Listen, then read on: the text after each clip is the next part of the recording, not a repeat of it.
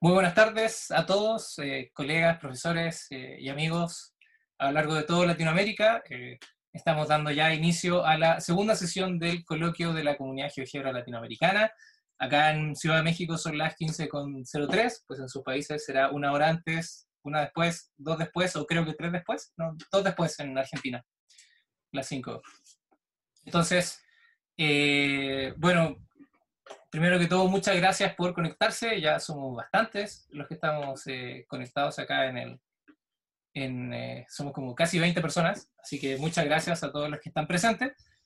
Y eh, entonces, la sesión del día de hoy va a ser, les voy a contar un poquito cómo va a ser. Yo les voy a contar más o menos, no más de tres minutos, de qué se trata el coloquio de la comunidad GeoGebra latinoamericana eh, y luego va a eh, pasar con nosotros el profesor William Jiménez de Bogotá, Colombia. Él es el moderador de esta sesión. Entonces él nos va a contar quién es nuestra ponente el día de hoy, de qué se trata su ponencia y una semblanza académica de ella.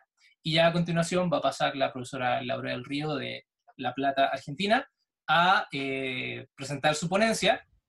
Entonces, muy importante para todos los que están conectados, eh, este programa que estamos utilizando para la videollamada tiene una opción de chat. Entonces les voy a pedir que la busquen. Es un globito, como una viñeta que tiene tres puntitos.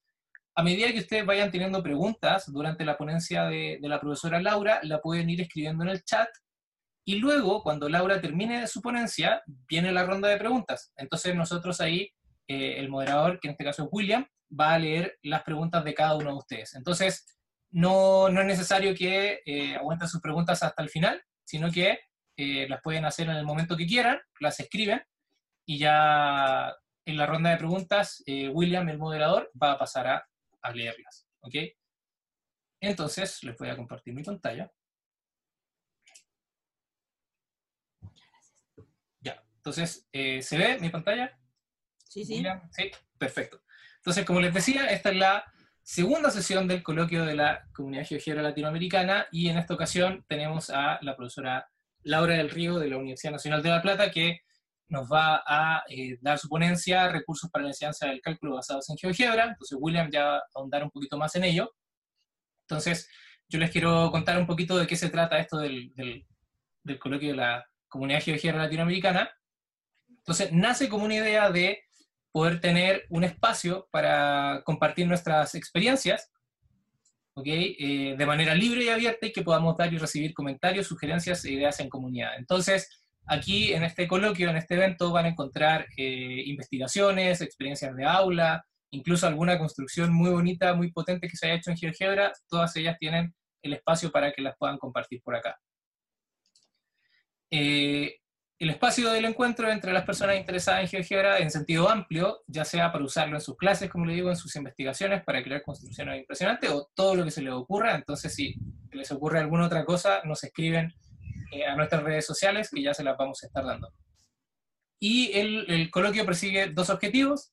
En primer lugar, que es construir un espacio para compartir y discutir sistemáticamente, y eso es muy importante, este es un espacio que eh, cada mes va a tener una ponencia, quizá en algún momento van a haber más de una ponencia por mes, eso ya lo definiremos, pero en el primer ciclo son, es una ponencia por mes, esta es la segunda, la correspondiente al mes de abril. Entonces, constituir un espacio para compartir y discutir sistemáticamente entre los educadores y las educadoras, educadoras matemáticas de Latinoamérica sobre las formas en que la educación en nuestra región se está relacionando, interactuando y construyendo en su relación con la cultura digital y específicamente con lo que tiene que ver con GeoGebra.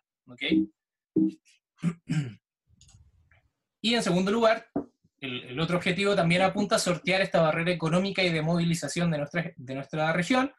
Por ello es que el coloquio se realiza de manera en línea. Entonces, además de que todos están aquí conectados de manera simultánea eh, y van a tener la oportunidad de interactuar entre ustedes y con la ponente, Luego este video se va a dejar eh, en nuestras redes sociales, ya sea en, la página de Facebook como en el canal de YouTube, para que ustedes lo puedan acceder eh, cuando quieran. ¿okay? Entonces va a estar disponible también de manera íntegra el video de esta sesión. Entonces, y sobre todo centrarnos en nuestras fortalezas de lenguaje común, resiliencia, creatividad y solidaridad, todas ellas características de, nosotros, de este pueblo latinoamericano, ¿cierto? Entonces, esos son los objetivos que se persiguen con este coloquio. ¿ok? Y eh, el primer ciclo del coloquio, que, ya empezamos, esta es su segunda sesión, tiene cinco sesiones. Eh, empezamos en marzo, ¿cierto? Que ya fue la ponencia de, de, William Jiménez de Colombia, donde Daisy García nos colaboró como moderadora.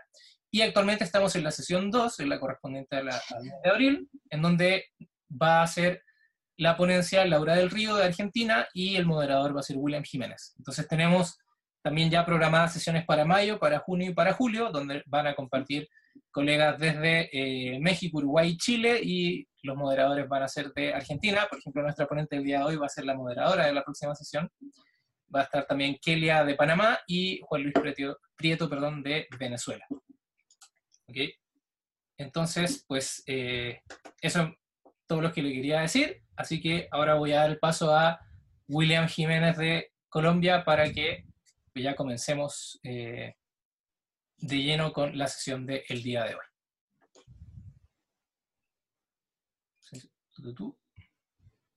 Eh, sí, buenas tardes a todos. Eh, creo que son tardes para todos. bienvenidos nuevamente a la segunda conferencia. Mi nombre es William Jiménez. el día de hoy les voy a presentar a la profesora um, Laura del Río. La profesora Laura del Río es profesora de matemáticas y magíster en tecnología informática aplicada en la educación de la Universidad Nacional de La Plata, en la cual labora actualmente. Se desempeña como docente y también hace parte de la unidad de investigación en metodologías alternativas para la enseñanza de las ciencias. Adicionalmente, la profesora Laura del Río pertenece perdón, al Instituto de GeoGebra de La Plata y eh, es docente, fue docente de diversas escuelas secundarias y tiene amplia experiencia tanto en el diseño de aplicaciones en GeoGebra como en la facultad didáctica del software. El día de hoy la profesora Laura nos va a presentar la conferencia titulada Recursos para la enseñanza de cálculo basados en GeoGebra. La intención de la charla tiene, la intención de la charla es mostrarnos GeoGebra como un programa versátil eh, que no solamente se aplica a aspectos de orden geométrico, sino a una multitud, de desempeños y eh, nos la, vamos a tener eh, centrada en la creación, el uso y la difusión de recursos de GeoGebra. Son las características particulares que ella nos quiere mostrar el día de hoy. Y vamos a tener la charla dividida en dos momentos, ya ella nos dará más detalles. La idea es que en el primer momento veamos algunas cuestiones de orden teórico que sustentan en la creación de materiales y en la segunda nos va a mostrar un pequeño recorrido alrededor de los materiales que se pueden obtener en la plataforma GeoGebra Sin más preámbulo, pues le doy la palabra a la profesora Laura. Muchas gracias, William. Bueno, buenas tardes a todos. Em, antes de compartirles mi, pantalla, quiero agradecer bueno, a Sergio y a William por la presentación y, por a todo el equipo de la comunidad GeoGebra latinoamericana por confiar en mí para esta segunda presentación. Em, y también, bueno, a todos los que están conectados y a los que después vean el, video también por el interés. Eh, vamos a ver si puedo compartir la pantalla, hoy lo logré. Ah, bueno, y recordarles que está el chat, eh, porque vi que varios se fueron conectando. En el chat estaría bueno si nos cuentan desde dónde se están conectando y, pueden ir dejando allí las preguntas para el final. Eh, a ver, compartir pantalla acá.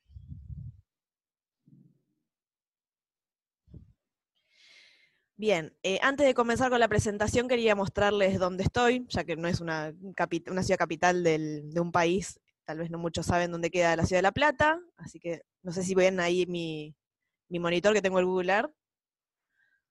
Di toda la vuelta al mundo. Me voy a acercar un poquito.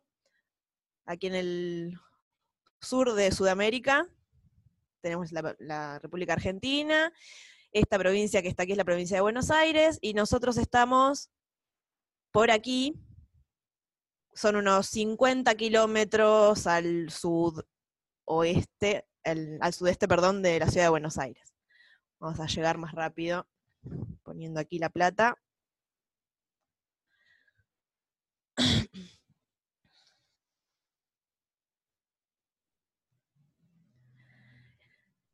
Esta es nuestra ciudad vista desde el Google Earth, que como pueden ver es una, ciudad diseñada, no es una ciudad que, creció al azar, sino que tiene un, trazado geométrico perfecto. Eh, con calles en dos direcciones perpendiculares y además cruzada por varias diagonales, que por eso se la conoce como la ciudad de las diagonales. Y nosotros, Facultad de Ingeniería, andamos por esta zona, que es la zona del bosque. Me voy a tratar de acercar un poquito. Más o menos por aquí andamos nosotros, entonces, por acá, más precisamente. Así que eso para ubicarnos un poco geográficamente. Y ahora sí podemos comenzar entonces con, con el tema de la presentación. Bueno, primero les voy a contar cómo está organizada la charla. En primer lugar, vamos a hacer una breve introducción eh, en donde vamos a enmarcar esto del diseño de materiales en, un marco más amplio y voy a contar un poco por qué elegí este tema dentro de los muchos que podríamos abordar en relación a GeoGebra. Luego les voy a hablar puntualmente de GeoGebra como herramienta de autor. Eh, una herramienta de autor es una herramienta que nos permite a los usuarios que no sabemos programación eh, generar recursos interactivos, digitales y multimedia, etcétera, sin necesidad de aprender programación. Luego vamos a hacer una visita al repositorio de materiales para contar, bueno, qué cosas se pueden hacer con GeoGebra y, qué cosas sube la gente y cómo allí, y cómo se puede aprovechar ese repositorio. Y por último, que calculo que será la parte más extensa de, de la charla mostrar unos cuantos ejemplos de materiales puntualmente para la enseñanza del cálculo.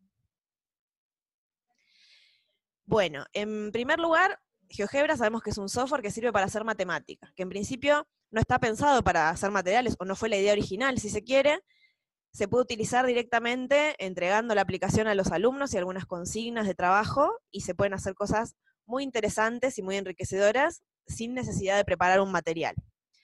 Esto está, bueno, ampliamente estudiado y, hay un montón de, trabajos al respecto. No me voy a centrar yo en este aspecto en particular ahora. También GeoGebra se convirtió en una comunidad, eh, una comunidad de, personas que comparten ideas, que comparten recursos, que comparten materiales también, eh, que se reúne, que organiza eventos y coloquios online.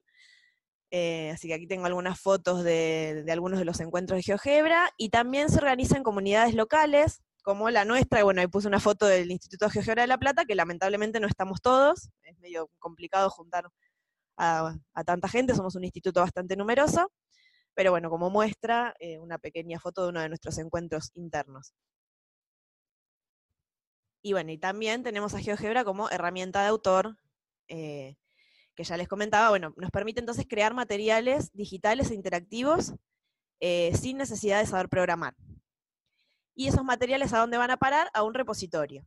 Entonces, en ese repositorio, donde todos podemos subir los materiales que creamos, para un usuario eh, con menos experiencia en el uso de GeoGebra, o una persona que recién llega, le pueden servir esos materiales para empezar a familiarizarse, eh, para poder compartir con sus estudiantes sin necesidad de dominar el programa.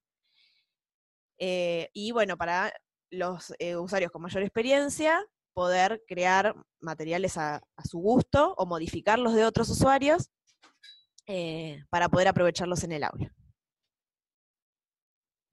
¿Qué tipo de materiales podemos crear entonces con GeoGebra como herramienta de autor? la unidad elemental, digamos, sería la hoja de trabajo dinámica. En una hoja de trabajo dinámica puede haber varios elementos, pero los principales son el texto y el applet interactivo. Eh, que bueno, eso lo de la interacción lo vamos a ver mejor en los ejemplos que en, estas imágenes que coloqué aquí. En estas hojas de trabajo, entonces, se pueden crear aisladamente, uno puede crear una hoja de trabajo y utilizarla, o puede coleccionar varias hojas de trabajo y generar lo que se conoce como libro GeoGebra. En estos libros GeoGebra uno puede realizar una colección de materiales propios o también realizar una colección con materiales que uno encuentra y los quiere tener guardados en un lugar organizados para ya sea para compartirlo para sus alumnos o eh, mismo para tenerlo, para uno poder encontrar rápidamente esos materiales que ya le habían gustado en, futuras ocasiones.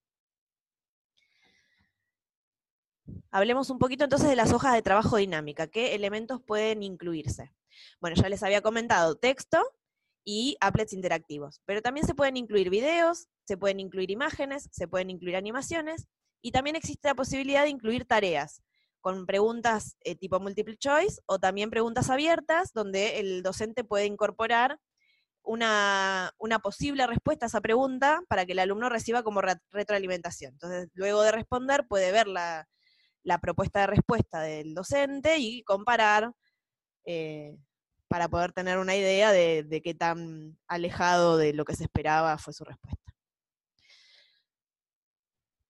Existe para la creación de estos recursos algunas directrices de diseño que me parecía interesante compartir, eh, por un lado, para comprender cómo son esos recursos que, les voy a mostrar luego como ejemplo, como para justificarlos, digamos, y también para el que se esté empezando a animar a hacer algún tipo de material, que pueda conocer que existen algunos lineamientos en los cuales uno se puede basar y no tiene que empezar de cero adivinando de qué manera se puede hacer un material de manera más efectiva.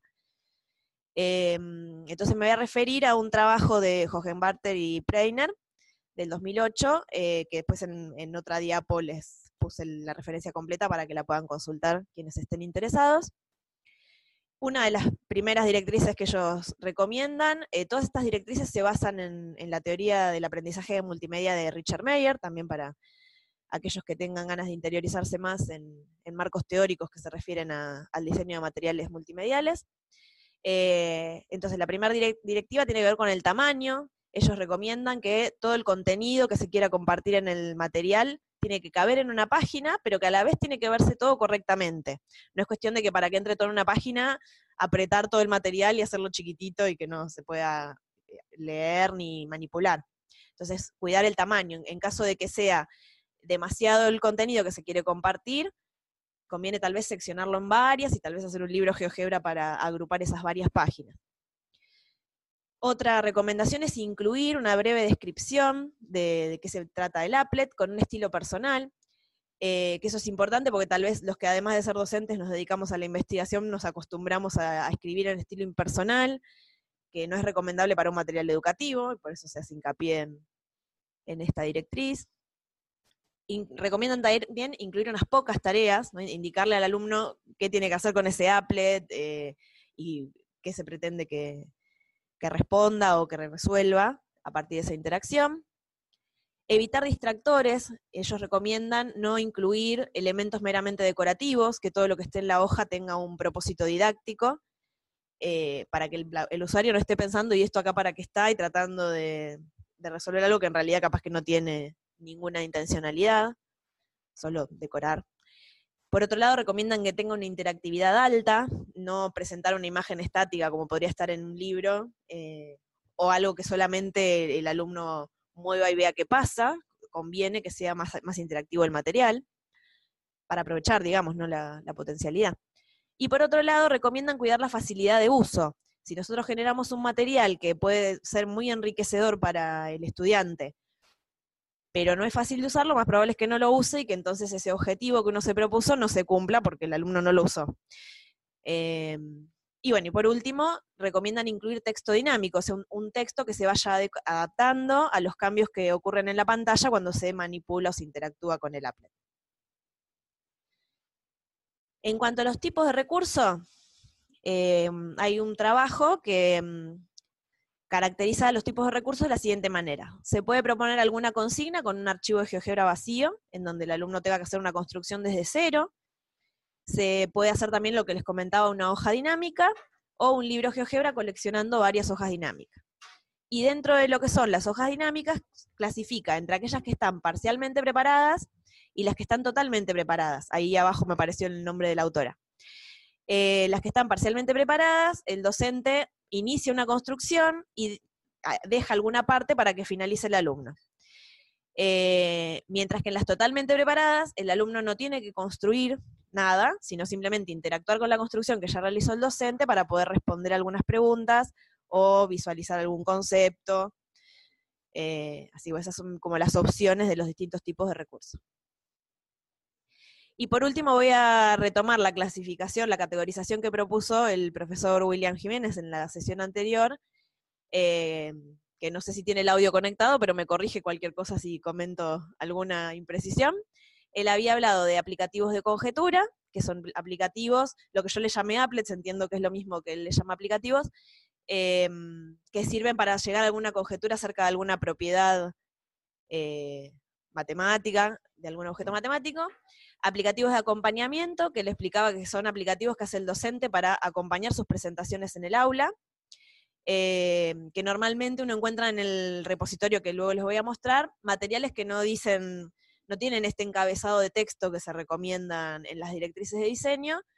Entonces uno supone que el docente lo creó para explicarlo, o sea, para llevarlo al aula y explicárselo a los alumnos, porque al, al no tener una consigna de trabajo o alguna indicación de qué hacer, o uno la adivina o no sabemos, entonces se supone que son para acompañar el discurso del profesor en el aula. Eh, aplicativos de aprendizaje autónomo, que estos sí requieren una, eh, algunas indicaciones, algunas preguntas para el alumno y algún feedback también, alguna retroalimentación. Aplicativos de calculadora, que son simplemente graficadores o calculadoras muy especializadas en algún tema particular.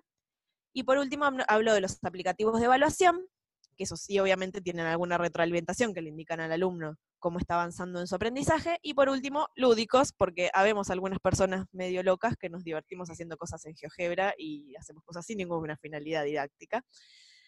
Así que bueno, hay de todo en este mundo.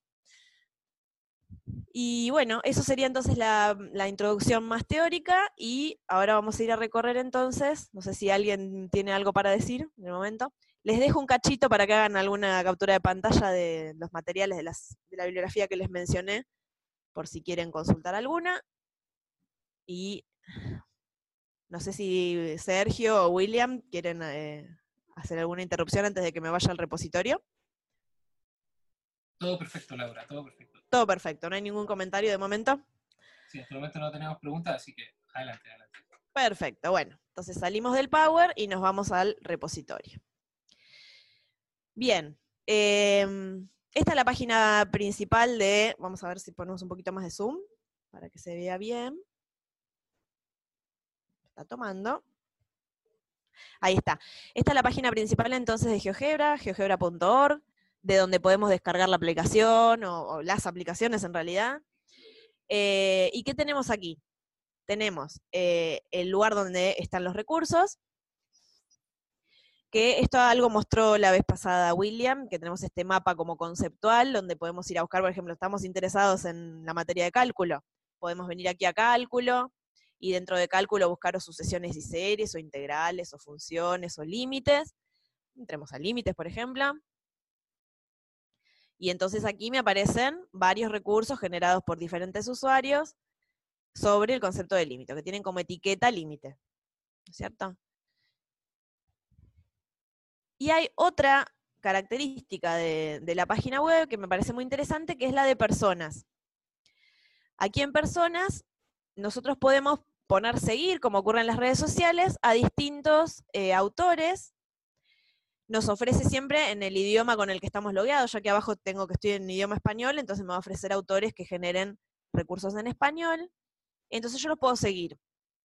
Y cuando, yo sigo un autor, porque me parece interesante su trabajo, los materiales que comparte, eh, recibo notificaciones, por ejemplo, yo aquí abro mis notificaciones, tengo, bueno, que mis, mis seguidos eh, han hecho nuevas publicaciones y puedo ver de qué se trata. Es una buena manera también de encontrar materiales porque cuando uno conoce un autor que es interesante, lo puede seguir y no perderse ninguna novedad.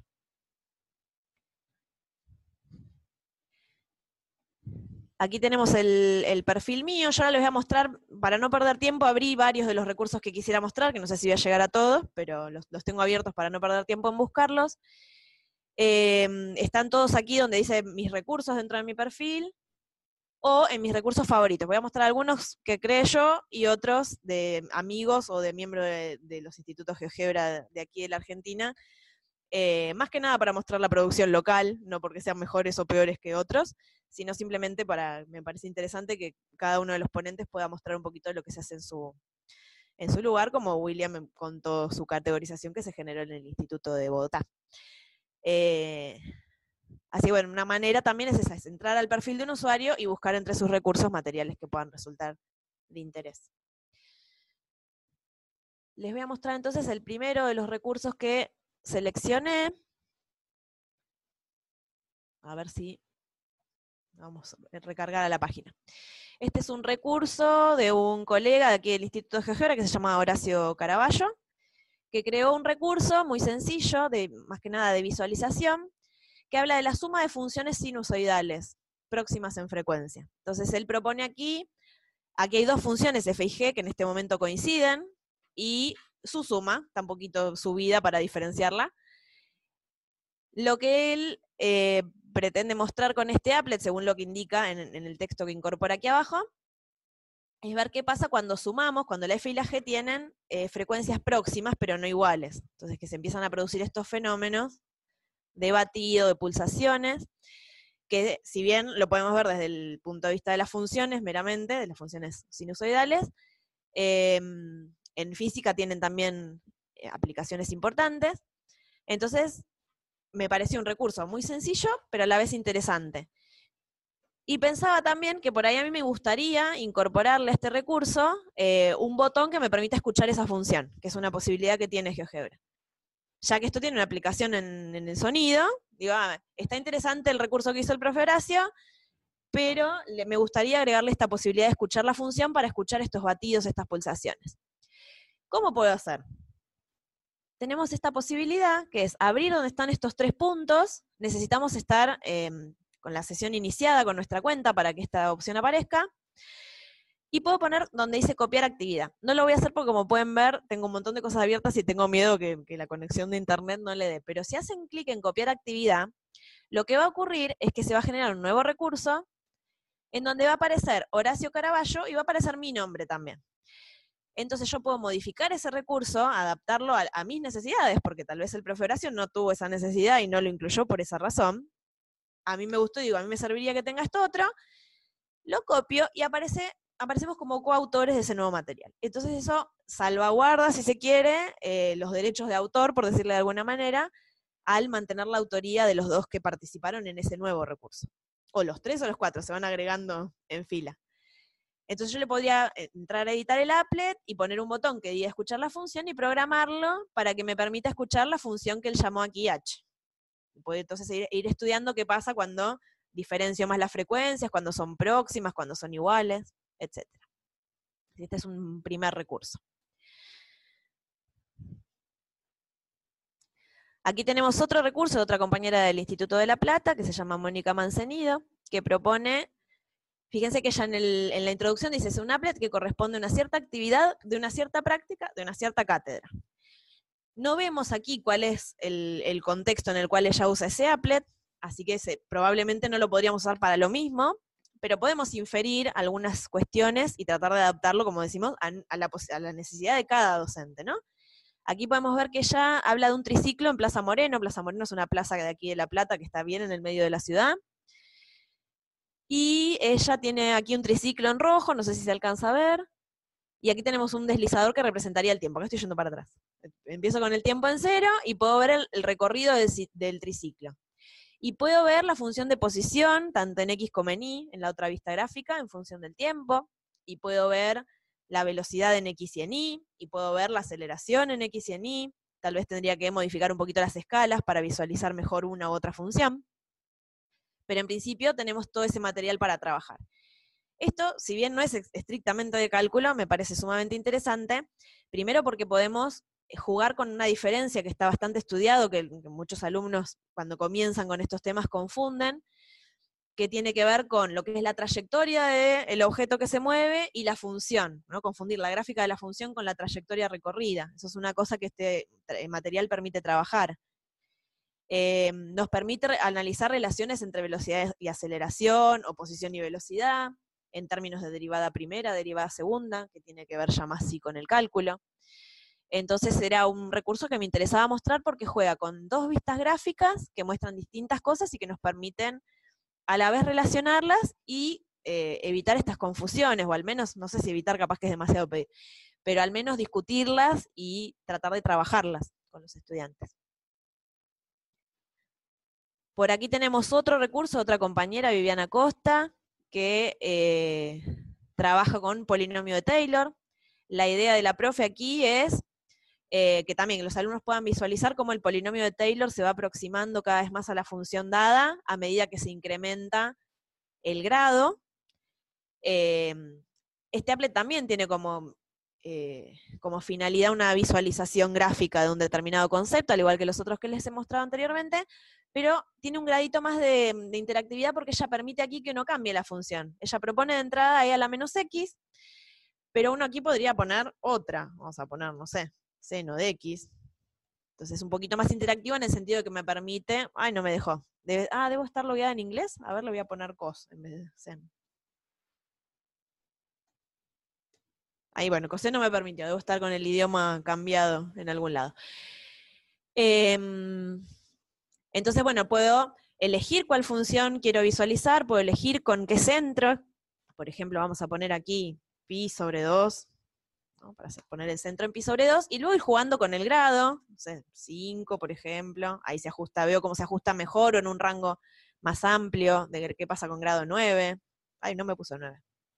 Vamos a ver 6 entonces debe tener esto puesto hasta 5, está Vivi. Bueno, eh, lo que podríamos hacer también en este caso, digo, ah, no puedo poner un grado mayor que 5, lo mismo que les contaba antes. Vengo aquí, a los tres puntitos, me lo copio, puedo copiar actividad, aparece Viviana Costa, Laura del Río, y puedo modificar las cosas que me parezcan a mí más adecuadas, si tengo ganas. O buscar otro recurso o empezar uno de cero, son todas opciones. ¿Qué otras cosas tenemos para mostrar? Aquí tenemos otro recurso que está interesante. De, aquí aparecen los dos autores. Eh, como les comentaba, debe haber uno que lo inició y otro que lo copió y lo mejoró. Estos son colegas de Tandil, Mariela Balcarce y Mauro Natale. Ellos también coordinan con el Instituto de La Plata. Y ellos hicieron este recurso para probar el teorema de rol. Entonces aquí tenemos, por ejemplo, también ellos nos permiten, nos dan la posibilidad de cambiar la función, de cambiar el intervalo, y luego si ponemos play, aquí lo que vemos aquí es la recta tangente en un determinado punto, y al apretar play, lo que podemos ver es que se va recorriendo esa curva, y hay un momento en el que se pone roja, capaz que así no la vamos a visualizar, pero podemos volver con este que nos permite volver despacito. Y lo que nos permite aquí es visualizar que hay algún punto en el intervalo donde la pendiente de esta recta tangente es cero, al igual que esta azul, que es más o menos lo que dice el teorema de Rolle, si la memoria no me falla. Em, aquí está la enunciación del, del teorema. A mí se me ocurriría también, por ejemplo, proponerle a los alumnos jugar con una función en la que no se cumple y que entonces no encuentren ese C, poner aquí una función a trozos o un valor absoluto, alguna función donde no se cumpla y ver que allí no se cumple, porque las hipótesis no están dadas. Es son todas opciones que uno va viendo cuando mira materiales de otro, puede ocurrírseles también otras actividades. Pasando un poquito más adelante, este sí lo hice yo, este material, la idea es visualizar cómo son cuadriláteros cuando les pasamos a coordenadas polares. Entonces la idea aquí es ver cómo se van modificando. Em, cuando voy moviendo un punto A, le voy cambiando sus coordenadas cartesianas, cómo se va moviendo en el plano polar. Vamos a visualizar un rectángulo, por ejemplo, donde aquí este tiene área 0,2 y aquí podemos ver el área de la figura transformada. Perdón. La idea cuando creé esto eh, era que los alumnos puedan ver que pues, si voy, por ejemplo, moviéndome, cambiando el radio, por más que el, área del rectángulo tenga siempre la misma área, el área de la región transformada eh, va cambiando, o sea que depende de alguna manera del radio, mientras que si voy moviéndome en el ángulo, no cambia el área. La idea de esto es, trabajar con el concepto jacobiano, que se utilizan integrales dobles, eh, porque depende del radio y no del ángulo, por ejemplo. Una visualización gráfica de, de ese fenómeno. Después tenemos aquí, este ya es un libro, GeoGebra, de paso les muestro cómo es la estructura del libro. Este es un libro que no tiene capítulos, los libros GeoGebra se pueden separar en capítulos y cada capítulo se vería así. Este no tiene, así que como es un capítulo solo, me muestra ya todas las, eh, todas las hojas que tiene, las hojas dinámicas que tiene el libro. La idea de este material es ayudar a los alumnos a aprender a dibujar cilindros y superficies cuádricas. de una manera para nada original, eh, en los libros de cálculo lo que encontramos, o de geometría analítica, es que se propone estudiar las trazas cuando se corta la superficie con planos de la forma X constante, Y constante o Z constante, eh, y a partir de esas curvas ir construyendo la superficie. Lo que pasa es que los libros nos muestran un conjunto de curvas estáticas y tal vez se pierde un poco este proceso de, cómo se van construyendo esas curvas. Entonces, una posibilidad que nos da GeoGebra es eh, hacerlo de manera dinámica. Por ejemplo, aquí tengo, esta sería la ecuación, a ver, puede estar reemplazado ya el z. O sea, no, tengo la ecuación aquí, pero es x cuadrado más 2y cuadrado más 3z cuadrado igual a 1 sería la ecuación que quiero investigar, y la idea aquí es ir cruzando con planos de la forma z igual constante, pues son trazas paralelas a x y. Entonces, a ver qué pasa cuando, por ejemplo ahí, cuando k vale menos 4,5, esta ecuación no tiene solución, pues me queda x cuadrado más 2y cuadrado igual a algo negativo cuando paso esto restando. Entonces no tengo solución, no tengo curva. En la medida que se vaya modificando este valor, empieza a tener solución. A ver si llegamos eventualmente. Aquí, por ejemplo, ya se empezaron a generar elipses. Hay un momento donde esta suma me da cero, entonces me queda un solo punto, que aquí no se ve. A ver si con otras trazas lo logramos ver. Entonces ahí ya voy teniendo una idea de esas trazas. Puedo cambiar a trazas paralelas a Z y nuevamente ir desplazando el plano, en este caso sería X igual constante, y genero las trazas paralelas a ese otro plano. Entonces ya le voy dando forma al elipsoide. Y por último, eh, vamos a ponernos en esta, aquí también sin solución, sin solución, y elipses, voy generando las elipses. Y por último, puedo también mostrar la superficie. Entonces, de esa manera uno puede trabajar con los estudiantes, primero para que las reconozcan y también para que las puedan dibujar. Al menos en, la materia en la que yo estoy, es algo relevante que los alumnos puedan trabajar con este tipo de superficies y, representarlas gráficamente. Eh, luego están las graficadoras de campos vectoriales, que también mencionó el profe William en la sesión anterior. Esta es la de dos dimensiones, que es la que mostró él, así que no, me voy a detener mucho. La idea aquí es poder ingresar las componentes de un determinado campo vectorial y se grafica. Es, dentro de la categorización que usó el profe William, sería una calculadora gráfica específica de campos vectoriales. Esto lo, generamos porque hablábamos acá en, la facultad de que estamos interesados en usar GeoGebra y empezamos a hacer algunas cosas, y no tenía campos vectoriales, que es una cosa muy importante en nuestras materias. Y bueno, no tenía, no tenía, y bueno, lo hacemos. Si no tiene algo GeoGebra, se puede generar una hoja que nos permita trabajar esos temas. Les voy a mostrar esta que es la... Ah, no, no es esta. Creo que no la abrí. Ah, acá está. La graficadora de campos vectoriales en 3D, que la idea es la misma. Vamos a poner algún otro campo para... Fíjense que son recursos que nos permiten visualizar una representación gráfica interactivos en el sentido de que puedo elegir yo el campo vectorial, no solamente visualizarlo desde distintos ángulos, etcétera, sino que puedo proponer yo otro campo acá. Vamos a poner coseno de x No me había tomado el seno que lo puse en español. Voy a volver a probar y si no pondré sin. Entonces ve que es porque tengo el mal seteado el idioma. Exacto. Funciona en español, pero yo debo estar logueada en inglés.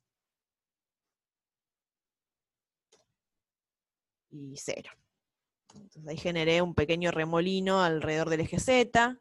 Lo que puedo hacer si no se visualiza bien es incrementar la cantidad de puntos en los que trazo el campo. Coseno de y le puse, por eso no me están dando el remolino, coseno de x. ¿Sí? Se puede entonces incrementar o disminuir el número de, flechas y, em, y la escala para poder visualizar mejor el campo. La, idea de este paseo que les estoy haciendo por, los recursos es mostrar la versatilidad que nos permite trabajar infinidad de conceptos relacionados con el cálculo. Eh, bueno, por ejemplo, la idea de límite central en, el cálculo, uno de los pilares. Aquí les muestro eh, un material generado por los colegas del Instituto GeoGebra de la Universidad de Lanús, que es cerquita también de aquí de La Plata Fíjense que ellos se animaron a incorporar un video para recordar la definición. Además incluyeron un applet interactivo. Eh, ellos buscan explorar la, idea de límite por definición, proponiendo aquí distintos valores de epsilon y tratando de ver que existe un delta en el cual toda la función eh, cae en ese intervalo. Entonces, por ejemplo, aquí lo que vemos es que en este intervalo no cabe. Si elijo el epsilon de 0,7 no cabe, pero en la medida que achicamos el delta, en algún momento toda la función cae dentro del intervalo. Porque esta función tiene límite. Al igual que en el del teorema de Roll, podría ser interesante poner aquí otra función, ya que el autor nos da la posibilidad, poner una función que no tenga límite en un determinado punto y ver qué pasa allí con este, con este recurso. Luego cambiamos el epsilon, justo elegí un delta que sigue entrando, lo achicamos más, ahí nuevamente se puso en rojo, tendría que achicar el delta. Esto tiene una limitación porque esto redondea dos decimales, eh, así que en algún momento puede fallarnos esto de elegir el epsilon, pero al menos para visualizar qué estamos representando con el epsilon y el delta que tanto les cuesta a los alumnos, puede ser interesante. Aquí, bueno, hay más indicaciones sobre cómo utilizar el applet. ¿no? Es un material ya más hecho para que los alumnos trabajen de manera autónoma. tiene varias indicaciones. Y otro, otro video para eh, orientar en el uso de este material.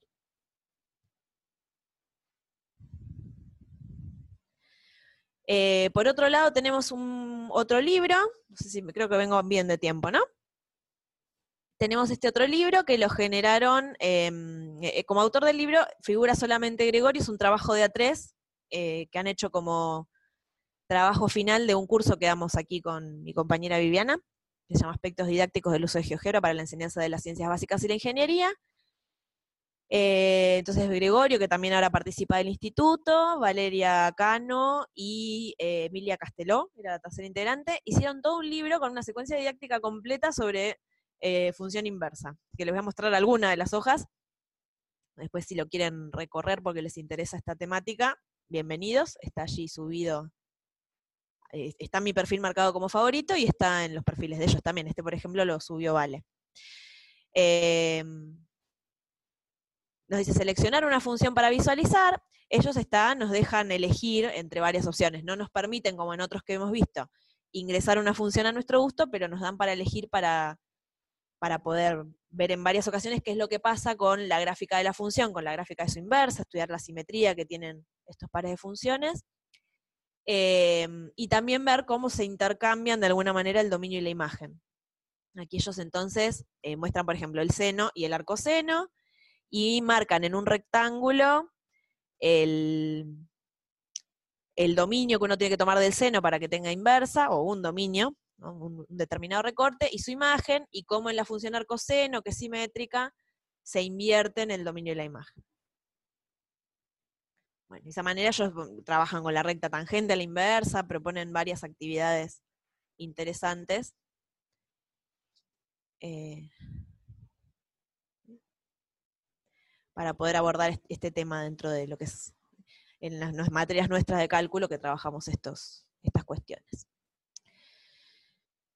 ¿Qué otra cosa tengo para mostrarles? Veamos. Bueno, acá tengo también otro material que armé yo. Este también, estos que son, tienen tantas cosas, normalmente las armamos en el marco de cursos, porque dan realmente mucho trabajo. Eh, este es un material interactivo para aprender a describir regiones planas esto de describir regiones planas con un par de desigualdades, es decir, x entre quiénes y entre quiénes, nosotros lo aplicamos mucho en, eh, para lo que es cálculo de integrales dobles, pero también nos puede servir para restringir dominios de una función de dos variables, o para describir el conjunto de puntos de manera analítica. Entonces, fíjense, quiero mostrar cómo se puede ir subiendo en, interactividad a medida que uno se pone más canchero con... Ay, esa palabra canchero me parece que es muy argentina, perdón más, adquiere mayor, experiencia con, con el diseño de materiales. Aquí tenemos, por ejemplo, eh, les digo rápidamente las instrucciones, la idea es, a la izquierda se muestra una región y a la derecha tenemos que tratar de lograr la misma región, incluyendo, modificando aquí entre quiénes A y B, o sea, entre, entre quiénes va X, ¿no? que van a ser dos números, y entre qué funciones tenemos que poner ahí. Les muestro un ejemplo Aquí, bueno, vemos en la región verde la X está entre 0 y 6, entonces el 0 lo vamos a dejar, pero este B lo vamos a cambiar por 6. Y vemos que la Y está entre, mm, entre 0 y 3. Entonces, cuando lo hago bien, me aparece un cartel que dice que lo logré y me propone un siguiente ejercicio. Entonces ahora tengo un ejercicio que con qué intencionalidad está puesto. Eh, muchos de nuestros alumnos, cuando les damos este triángulo sin haberles dado el anterior, también nos dicen que la X varía entre 0 y 6 y la Y entre 0 y 3. Porque eh, si la pienso siempre entre números, es cierto, pero esta región no es igual que la anterior. Entonces, ¿cómo la puedo modificar? Lo que tenemos que notar aquí es entonces que la, la Y no varía entre los mismos valores para cada X. Entonces aquí necesitamos poner una función, que va a ser una función lineal en este caso, em, un medio de X creo, un medio de X, lo logré. Entonces paso a la siguiente. Bueno, de esa manera entonces seguimos complejizando cuál es la, región a describir. Y mientras no lo logro, la retroalimentación que obtengo es que la región está en rojo y que no me ofrece un siguiente, y cuando lo logro, me ofrece pasar a un siguiente. De la misma manera, estas son regiones de tipo 1, donde la x la ponemos entre constantes y la y la ponemos entre funciones de x. Tenemos otro análogo para regiones de tipo 2, donde ahora tenemos que poner a y entre constantes y a x entre funciones de y, creo que no lo dije al revés. Em, y por último, un último recurso, que este fue el más difícil de programar, lo admito, en el que el alumno tiene que elegir primero si lo va a describir como tipo 1 o como tipo 2, y entonces en función de esa elección le ofrece la x entre constantes y la y entre variables, o viceversa, y además a veces con la necesidad de seccionarla en partes, porque no puedo describirla entre, dos funciones cuya fórmula es, entonces puedo ir añadiendo secciones para eh, generar esa, la figura que me aparece siempre en la ventana de la izquierda. Y por último, una autoevaluación, ¿no? Eh, en donde sí hay una cantidad de errores permitida, ¿no? Como para decir, bueno, ya practiqué, ya entendí, me meto en la autoevaluación a ver cómo me va. Y la diferencia principal es que aquí no les voy mostrando qué es lo que van describiendo. Ellos tienen que lograr esto, pero no les voy mostrando qué es lo que tienen actualmente, como pasaba en los anteriores, que eran para aprender, este es para evaluar. Entonces aquí, eh, una vez que ellos proponen una respuesta, la comprueban y obtienen correcto e incorrecto, eh, y, si, otro ejercicio. Y si fallan más de, creo que era tres veces, porque es cortita la autoevaluación, así que le limité a, tres posibilidades de error, eh, se les recomienda que vuelvan a revisar el material ya digo, esto lo hice en el marco de un curso de diseño de objetos de aprendizaje. Me llevó mucho tiempo, pero bueno, motivada por esa razón. Así que podría ser una buena idea generar cursos o, instancias que promuevan a los autores a generar materiales más completos, eh, con algún otro fin más allá de usarlos en el aula.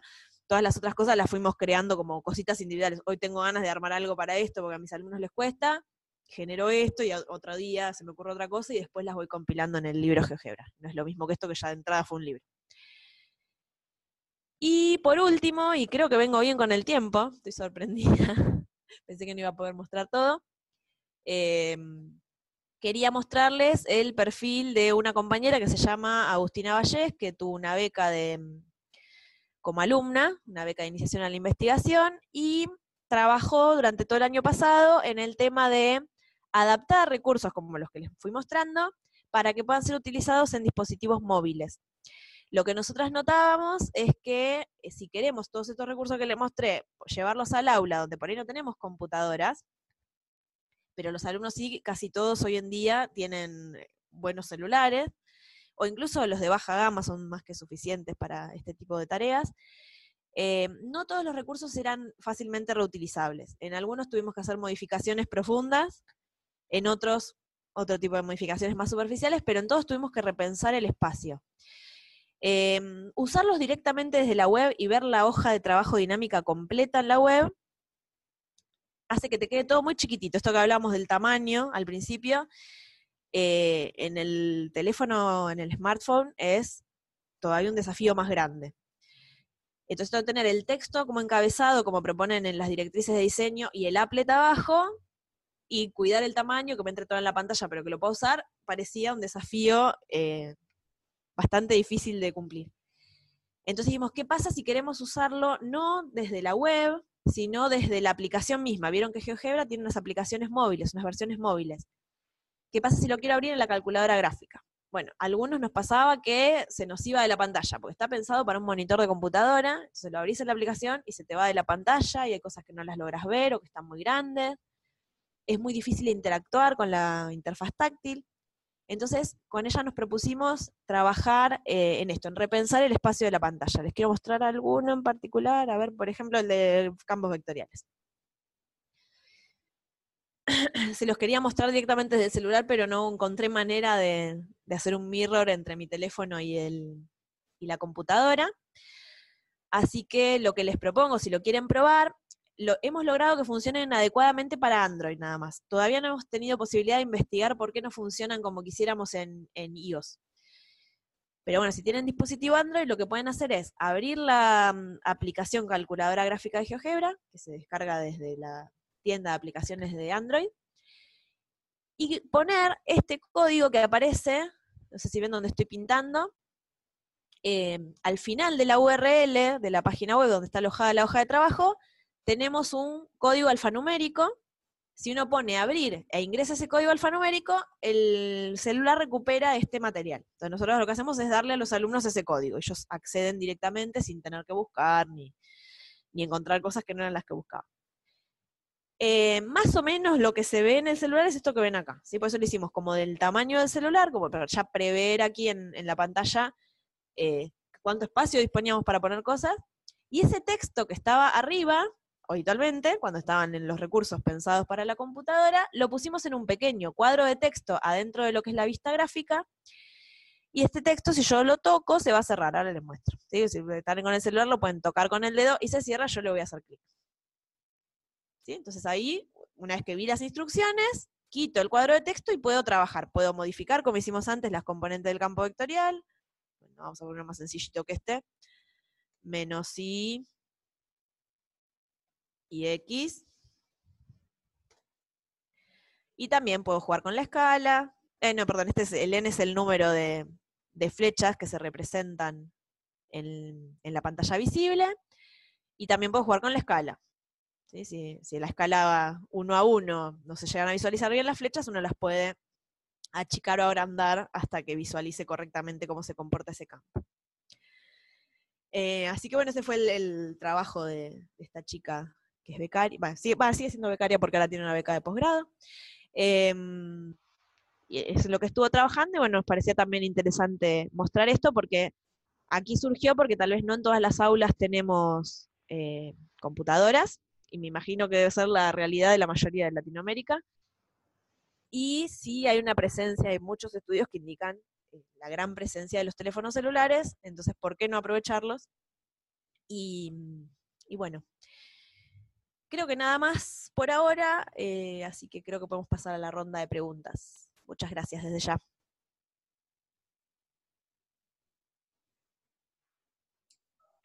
Gracias, eh, Laura. ¿Sí se escucha? Ahora te escuchó, sí, sí. entonces voy a activar el micrófono de, William para que nos pueda ayudar con eh, la ronda de preguntas. Muy bien. Ah, acá no encontraba el dejar de compartir. Ahí está. Ahí nos vemos. Ahí sí. Y William, ahí estás por ahí. Listo. ¿Ya tenemos audio? Sí. ¿Me escuchan? Tienes audio. Vale, gracias. Bueno, entonces eh, nos generan un conjunto de preguntas, son tres preguntas, y eh, pues voy a comenzar. Entonces voy a hacer las de una y pues la propia Laura me indica cuando, cuando termine. La primera pregunta que nos hacen es, eh, ¿cómo se relacionan los recursos de GeoGebra con el contexto real de los estudiantes? Con el contexto real se refiere a su entorno cotidiano, digamos? ¿O no entiendo la pregunta? Sí, el profe Francisco fue la persona que nos realizó la, pregunta. No sé si Francisco nos quiere hacer. Sí, en lo cotidiano nos comenta. Bien, bueno, eh, sí, tal vez no omití un poquito de contexto. Yo estoy trabajando en una facultad de ingeniería, o sea que el, cotidiano de un estudiante de ingeniería tal vez no es el cotidiano de un estudiante de, secundaria, que por ahí estas cosas no le interesan o, no forman parte de su cotidiano. Eh, están pensadas para un público bastante específico. Eh, bueno, los campos vectoriales para un estudiante de ingeniería, por ejemplo, son parte de su cotidiano, tienen que ver con los problemas que ellos necesitan modelar y entender, eh, lo mismo las integrales, etc. Eh, hay otros recursos que tal vez están más relacionados eh, con el cotidiano de otro tipo de público, por ejemplo, recursos para alumnos de secundaria que se vinculen, he visto por ejemplo de trigonometría, donde tratan de modelizar triángulos en, contextos reales, que es una, antena y tratar de medir el ángulo del tensor. Eh, o sea que depende de, para qué contexto el recurso que uno va a elegir y se va a llevar de este repositorio o el recurso que uno va a construir, ¿no? No sé, no sé si te contesté, Francisco. Voy a generar la siguiente pregunta mientras el bueno. nos, nos complementa. Em, ¿Qué recomiendas para dimensionar en la plataforma de la comunidad de GeoGebra internacional y para móvil? ¿Qué recomiendo para? Para dimensionar en la plataforma de la comunidad de GeoGebra internacional y móvil. No sé si lo que nos esté queriendo acá decir la profe Clara es si exista algunos autores recomendados de la profe ah. Laura para seguir. eh, creo que estaba diciendo que no. A ver. Clara, voy a ¿No? abrirte el micrófono. Espera. Le abrimos el micrófono. Bien, mi pregunta es con respecto al tamaño. ¿Cómo, qué, qué sugieres tú en tu experiencia? ¿Cuáles de, eh, ¿Qué dimensiones debo de utilizar para que mi applet que hago en mi computadora al subirlo se visualice dentro del tamaño apropiado y también para el móvil? Quizás hice mal la eh, pregunta yo no, no buscaría que el mismo recurso funcione bien en los dos entornos. Por eso nosotros tenemos toda una serie de recursos diseñados para la computadora y otros, que son los que ha estado adaptando Agustina, eh, para el móvil. Porque son entornos muy diferentes. Para la computadora, cuando subes un applet, ya te sugiere un determinado tamaño, que si te pasas de ese tamaño te va a decir que, te recomienda achicarlo, no te obliga, pero te recomienda. Entonces ese yo tomaría en las dimensiones que, te sugiere el programa. Yo dejé de compartir mi pantalla, ¿no? Sí. La, la, voy a volver a compartir un ratito porque para responderle del móvil, lo que vamos a hacer es mirar qué estuvo haciendo Agustina, que es la que más estuvo metida en este tema. Así que lo que vamos a hacer aquí es... Em, a ver si me deja copiarlo. Y le miramos las dimensiones que ella le pone.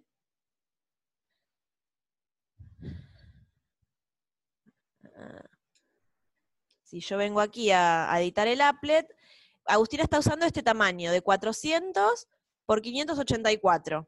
Con ese tamaño, que es el que ya se estuvo manejando en, esta adaptación de recursos, funcionan bien en los celulares.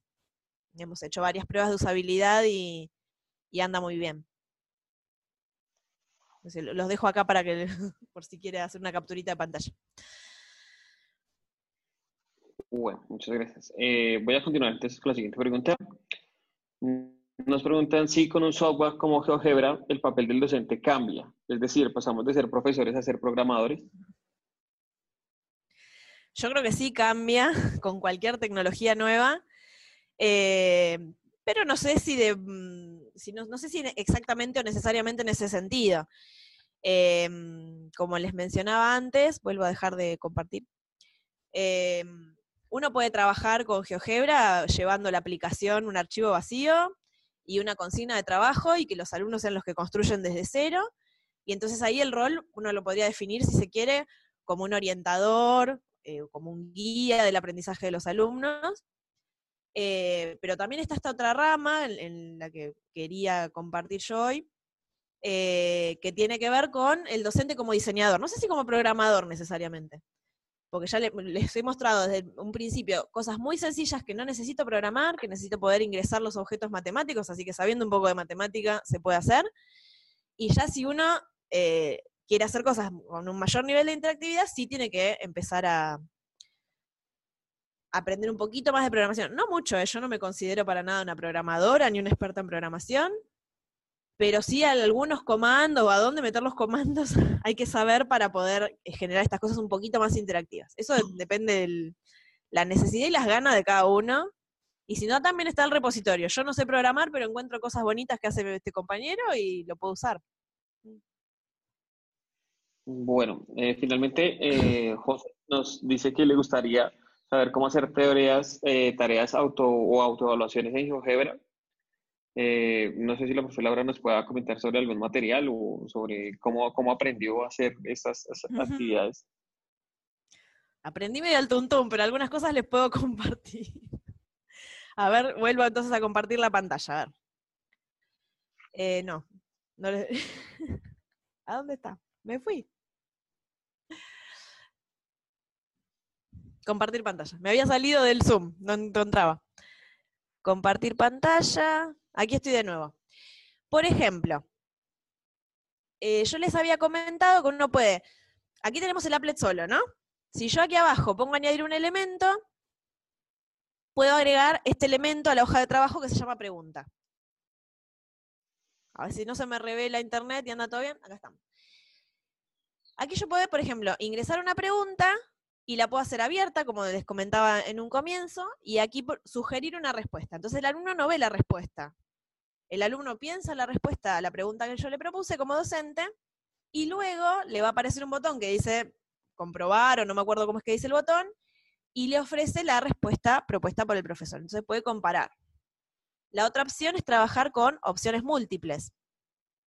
Em, entonces aquí uno puede ingresar varias opciones y marcar la o las correctas. Entonces ahí sí el alumno lo que recibe como retroalimentación es eh, si contestó bien o contestó mal en cada caso. Por otro lado están las autoevaluaciones de este otro tipo, que son eh, en donde acá ya sí hay una programación detrás. No es complicada, pero lleva tiempo. Em, lo que tenemos que utilizar para esto es lo que se denomina eh, realizar scripts o guiones y también he utilizado mucho lo que es visibilidad condicional. ¿Cómo se pueden aprender o, empezar a hacer cosas? Eh, ¿Tengo la página web de GeoGebra abierta? Sí, acá. Si vamos, por ejemplo, a la página principal principal, tenemos aquí un sector de tutoriales, ¿no? Vamos a poner donde dice mostrar todos. Entonces, eh, tenemos, bueno, los tutoriales de las aplicaciones de GeoGebra y hay uno de creación de materiales, a ver acá, creación de recursos tutorial. Dentro de creación de recursos tutorial podemos encontrar el editor de actividades de GeoGebra que nos muestra un poco lo que son eh, cómo se hace una hoja de trabajo dinámica. Son todos tutoriales guiados paso a paso, eh, sumamente interactivos, que dice qué es una actividad, cómo la creo, eh, cómo puedo acceder cuando ya la creé, cosa importante, eh, y qué cosas le puedo imponer, texto, pregunta, applets, etc. Y aquí están las, algunas de las directrices de diseño que les comenté, están también aquí en el tutorial. Yo en la bibliografía les puse un trabajo de una revista, pero están también aquí un poco y ejemplificadas. Así que este es un tutorial interesante para alguien que quiere crear hojas de trabajo. Y lo otro que puede ser interesante visitar, si uno quiere aprender un poquito esto de, hacer guiones o de la visibilidad condicional y esas cosas, eh, me fui de la página principal, así tenemos aquí el enlace al manual. No estoy en el inicio, perdón, ¿eh? Acá estamos en la página de inicio y en algún lado tiene que estar el manual. Aquí no lo veo, pero ahora voy a entrar por acá. Acá tengo la, Entrar de una manera tramposa. Tengo las páginas que están para revisar del, del equipo de traducción. Em, supongamos que aquí pongo comandos de guion.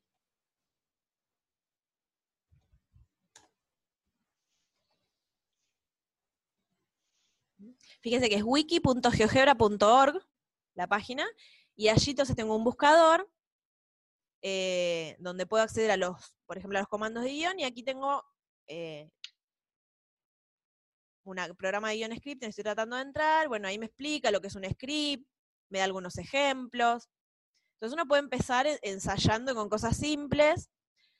Eh, si voy a los comandos de guion, a ver si los encuentro. Aquí también habla de, JavaScript. Yo nunca me metí con JavaScript. Mientras más uno sabe programar, cosas más interactivas puede hacer. Pero uno tiene limitaciones y es un humano y tiene una vida. Así que va aprendiendo a poquito. Entro a esta, comandos de guion scripting. Esta página para mí eh, me, ha ayudado un montón en todas las cosas que fui haciendo, porque tengo toda la lista de los comandos que me sirven para hacer guiones o, pequeños programitas. Entonces, eh, digo, ah, se me ocurre hacer determinada cosa y no sé cómo. Bueno, como los comandos están todos en español, yo, quiero hacer un botón que inicie una animación. Entonces, ah, no sé cómo se hace. Miro aquí en la lista y tengo un comando inicia animación. Lo puedo abrir y voy a tener toda la explicación de la sintaxis, de cómo se arma, ¿no? Inicia animación, me dice, pone inicia animación y unos paréntesis y se va a reiniciar todas las animaciones paradas, etcétera. Tengo todas las indicaciones aquí. Y ya les digo, como están todos en español, no se puede ir dando ideas. Ah, no sé cómo se hace esto. Miro en la lista y veo si algún, algún nombre me ayuda a, a lo que yo quiero construir. Y lo otro que me parece sumamente importante y que a mí también me ayudó un montón, quiero volver a la página principal, es lo siguiente. Tenemos acá, volví a la página principal de GeoGebra, y aquí abajo, donde dice, abajo de todo, donde dice recursos, el último ítem es ayuda. Si yo entro a ayuda, voy al foro de usuarios. El foro de usuarios de GeoGebra es un foro muy activo, o sea, no son esos foros donde uno pregunta algo y nunca te responden. En general, al otro día o los dos días como mucho, alguien te responde. Entonces, ah, se me ocurrió hacer esta locura que se me ocurrió y no sé cómo. Entonces puedo pedir ahí si me ayudan a pensarlo, o si me dan una orientación de qué comando me puede servir, o si ya existe lo que yo quiero hacer y me lo, directamente me lo ofrecen. Fíjense que hay un montón de resuelto, respondido, no hay problema, o sea que es un foro activo, así que les recomiendo también eso, el que esté como empezando y no sabe muy bien por dónde, em, puede hacer eso, puede preguntar en el foro eh, cómo logro que este botón me haga, no sé, me, me deje fijo. Yo les pregunté cómo hacía para que me deje fijo en los ejes, qué sé yo, y alguien me... Eh, Mad Magic en general es el que te ayuda en español con, con estas cuestiones, me ayudó a hacer algo para que los ejes se me queden fijos porque yo quería que me queden fijos. Y así entonces uno, trabajando en comunidad, también puede lograr resolver las cosas que los, tutoriales no ayudan. E, esos son mis recursos que puedo compartir. Laura. Sí. Sí, ahí quizá para complementar eh, estas herramientas, bueno, no sé si puedes, todavía estás compartiendo tu pantalla, entonces no sé si puedes mostrar la wiki de nuevo, porfa, que son, creo que han dos herramientas de la comunidad que eh, son muy buenas, que es por una parte la wiki de GeoGebra, que es como Wikipedia, pero eh, que está completamente abocado a lo que son los temas de GeoGebra, las herramientas, los comandos, por ejemplo ahí el, el scripting o los guiones, entonces, esa es una página que está disponible para todas las personas y la comunidad en general. Y para utilizar esta página no necesitan tener una cuenta de GeoGebra. Ah, no, para consultarla no, por supuesto. Ajá, entonces pueden entrar, así como ninguno de nosotros necesita una cuenta de Wikipedia para entrar a Wikipedia, por ejemplo, aquí es exactamente lo mismo. Entonces, claro, todos quienes pasamos por GeoGebra de una manera inicial, empezamos por acá empezamos buscando cómo, si existía primero el comando o no, o la herramienta, y luego cómo usarla. Entonces también coincido ahí y la, la, recomendación de Laura. Y entonces esa es la página, la que está mostrando Laura ahí, es wiki.geogebra.org y si le ponen es, es eh, ya lo van a encontrar en español. ¿ok? Entonces, incluso Laura del Río, siempre lo, lo, digo, ella es la encargada y, eh, de que funcione toda la traducción de GeoGebra al español, así que pues yo no sé si tú tradujiste estas cosas, pero yo sé que la mayoría de las cosas del programa y así ya las has traducido tú. Y la otra... El programa no tanto, de, los tutoriales, y, y, sí estoy ahora reformulando algunas cosas de la, del manual este de la wiki que han cambiado, eh, en inglés ya están cambiadas y en muchos otros idiomas están cambiados, y en español todavía no, así que de a poquito, trabajito de hormiga, lo vamos haciendo. Perfecto. Y el otro, la otra um, herramienta muy útil que nos mostró Laura es el foro de usuarios, que mm. ese es, eh, creo que lo tenías abierto ahí, es help.geogebra.org y se puede entrar desde ahí. Y ese foro también, eh, bueno, para ese sí, para dejar consultas o responder preguntas o ideas de otros usuarios, para eso sí necesitan tener una cuenta de usuario de GeoGebra. Ahora, es una cuenta de usuario que se crean al igual como si crean una de Facebook, de Twitter. No, solo necesitan una cuenta de correo y listo. ¿Ok? Entonces no les va a pedir el secreto de la vida ni su cuenta bancaria, no se preocupen. Eh, solo una cuenta de usuario, y, o sea, con una cuenta de correo, y ya pueden eh, usar este, este foro que sí es, muy útil. Ahora, yo te quería preguntar, Laura, tú que eres, eh, que, lo usas bastante, usualmente preguntas en español? ¿Y qué, tal, qué tanto te responden? Bueno, ya nos dijiste que te respondían bastante, pero... Rapidísimo. Por eso entré a uno cualquiera para mostrarle que esta pregunta fue compartida hace tres días y tiene ocho comentarios de gente ayudando. Este usuario, Mad Magic, eh, es un genio total. A mí me ha ayudado un montón con todas las locuras que se me han ocurrido. Em, y él prueba, quiero hacer esto y él prueba y, te ayuda. Y muchos otros también, pero él es uno, en español es uno de los que más activo está. Me he preguntado alguna vez, ah, incluso si era un bot, pero no, es una persona. sí, es de verdad, es de carne y hueso. Exacto. Así que bueno, ahí tenemos un, ejemplo de cómo funciona el foro. Sí, muy bien. Entonces ya, ya saben, las personas que están conectadas, la wiki de GeoGebra entran de manera completa, bueno, las dos entran de, manera completamente abierta, solo que para el foro de GeoGebra, eh, para que vaya quedando el registro, por eso se necesita que tengan un usuario creado ahí en GeoGebra. Exactamente. Muchas gracias. Eh. Entonces, William, no sé, creo que hay más preguntas. Por favor. Sí, nos queda una, pregunta. Y Johnny nos pregunta que qué actividades recomienda la profe Laura para trabajar con GeoGebra y que los chicos de nivel de preparatoria entiendan qué es dominio y qué es rango en las funciones. Ay, qué pregunta difícil. Em, nosotros para el tema de, dominio, por ejemplo, hemos propuesto muchas veces, eh, esto lo hemos trabajado en secundaria y lo hemos trabajado con, con profesores de secundaria, muchos, y con mm, futuros profes. Eh, una actividad que es muy sencilla, si quieren les puedo mostrar brevemente. Eh, ¿Ya dejé de compartir la pantalla? Sí, ya, sí la puedes compartir cuando quieras. Ahora la vuelvo a compartir. Entonces estoy abriendo un GeoGebra limpio.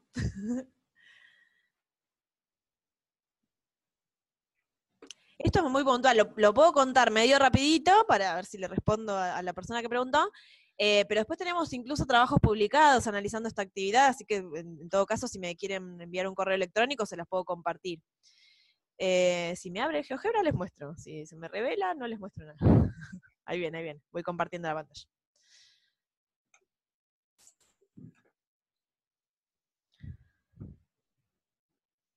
Quiero aclarar en, primer lugar que no es una actividad nuestra, es una actividad que nosotros eh, encontramos en, aquí le llamamos los diseños curriculares de secundaria, y que creo que era una actividad diagramada inicialmente por Arcavi hace como 20 años. Así que no voy a contar nada ni nuevo, ni novedoso, ni original. Eh, ¿Ahí están viendo lo que yo estoy compartiendo? Sí, sí se ve. ¿Sí se ve? Bien, em, la actividad es muy sencilla, consiste en pensar en, el área de un triángulo isósceles que tenga dos lados que midan, por ejemplo, 5 unidades. Entonces los estudiantes lo primero que tienen que hacer es construir un polígono. Lo que vamos a hacer primero es hacer los segmentos. Uy, hace mucho que no hago esto. Segmento de longitud dada, por ejemplo, le voy a poner 5. Otro segmento de longitud 5. A ver si me deja mover esto. Ah, no, tengo que cambiar de herramienta. Entonces, con esta pequeña construcción ya me hice el triángulo. Entonces la idea aquí es estudiar el área como función del lado desigual que sería este que está aquí, ¿no? Que es el único que no le... Se ve el cursor cuando yo muevo el mouse, ¿no es cierto? Sí, sí, se ve todo completamente. Perfecto, todo lo que yo hago en pantalla se ve, tenía esa duda. Eh, tenemos entonces este segmento que es variable y a los otros dos los fijé en 5, ¿no es cierto? Entonces tenemos que estudiar el área como función del lado, del lado A. Y una de las cosas que surge en el trabajo, porque es así de general la pregunta, estudian el área, cómo se comporta el área en función del lado, lo que podemos ver aquí es que ese lado no puede tomar cualquier valor, ¿no? Tenemos un valor máximo aquí que andará por los 10 y un valor mínimo que será 0. Entonces es un, es un problema, no digo que con esto se solucionen todos los problemas de dominio de imagen, pero es un problema que a mí me parece interesante porque la idea de dominio parece con un sentido muy fuerte, ¿no? Que es ah, esa cosa que yo varío a mi gusto, no la puedo variar tan a mi gusto. Puede tomar unos determinados valores y después le ponemos nombre dominio. Desde esto lo hemos trabajado y ha funcionado muy bien, en distintos contextos, insisto. Em, y lo mismo pasa con la imagen, el área esa también va a tomar unos determinados valores que no son cualquiera. Entonces eso también nos permite introducir la idea de... De hecho, algunas de las preguntas que fuimos incluyendo después nosotros fue, bueno, ¿cómo hago para que el área valga, no sé, 20? Entonces que los alumnos se encuentren que no, no puede valer 20. ¿Y cuánto, cuánto tiene que valer para que el área valga 4? Entonces, con esas preguntas uno se da cuenta que esa variable dependiente no anda tomando cualquier valor y nos permite introducir esas ideas. Pero bueno, sí, con una actividad sabemos que no, no vamos a solucionar ningún problema en la realidad, ¿no? Creo que en eso estaremos más o menos de acuerdo. Pero bueno, es una, entrada posible que les comparto que me gusta. No sé si. Em, bueno, ahora sí creo que es la última. José nos pregunta si visibilidad condicional, que fue uno de los comandos que, a los que la profe hacía alusión, eh, se encuentra en la pestaña de avanzados. Exacto, sí. Eh, ¿Es una pregunta o era una aclaración? Yo creo que es una aclaración. Ah, bien, bien. la pone como pregunta. Claro, porque en, estos materiales que quiere que alguna cosa se muestre en un por ejemplo, a ver si no los cerré, se los puedo mostrar. Estoy compartiendo y descompartiendo mi pantalla, perdón. Esto después se edita, ¿no? Para el video. Justo, esa parte no. Sí. Ah, eh, a ver si encuentro. No. Tema de rol. Graficadoras. Creo que ese justo lo cerré. El el de los de las cuádricas. Eh, bueno, pero sí, si uno quisiera que un determinado objeto es una curva, un. Por ejemplo, acá, el, el que les mostraba recién del triángulo. Voy a poner un cartel que me dé un texto que diga acá tengo el máximo. Si le pongo la tilde, mejor, ¿no? Ok. Tengo este texto y yo quiero que este texto se muestre cuando ando alrededor del máximo. No le voy a poner un valor exacto porque con el pulso no lo voy a encontrar. Entonces yo sé que el máximo anda en, un rango, voy a mentir, ¿eh? porque no tengo ganas de ponerme a mirar ahora, pero supongo que yo quiero que este cartel se muestre eh, no sé, cuando A está entre 3 y 4, ¿no? No sé si está ahí el máximo, no me acuerdo. Pero supongamos, voy a propiedades de ese objeto, del objeto que quiero que se muestre a veces sí, a veces no. Y en avanzado me aparece condición para mostrar objeto, yo cuando quiero que se muestre ese objeto. Cuando el valor de A está entre 3 y 4. Entonces voy a poner unas desigualdades, 3 menor que A, menor que 4. Entonces, ahora claro, se me ocultó el objeto de ese texto porque A vale, ¿cuánto? ¿Dónde tengo el valor de A? 8,92. Entonces, claro, no está entre 3 y 4. Pero si yo voy moviendo este punto hasta que logro que A caiga en el intervalo 3-4, por ejemplo, ahí me reapareció el cartel máximo. Y si me paso para el otro lado, desaparece nuevamente. Entonces, a eso me refería con visibilidad condicional. Eh, o en el ejemplito que les mostré del teorema de Roll, que se mostraba esa, mm, que se mostraba cuando era horizontal. Eh, ah, pero ahí cambiaba de color, es otra cosa, no mal ejemplo. Pero bueno, uno tiene esos objetos, es decir, quiero que se muestre en el de las cuádricas, cuando tengo una elipse, quiero que aparezca un cartel que dice elipse. Y cuando no hay solución, porque la ecuación no tiene solución, quiero que diga sin solución. Entonces uno genera todos esos carteles y le impone ahí en qué condición quiero que el cartel se muestre, por ejemplo. Sí, muchas gracias Laura. Creo que se entendió clarito. Muy bien. Acá hay otras preguntas. La, última pregunta.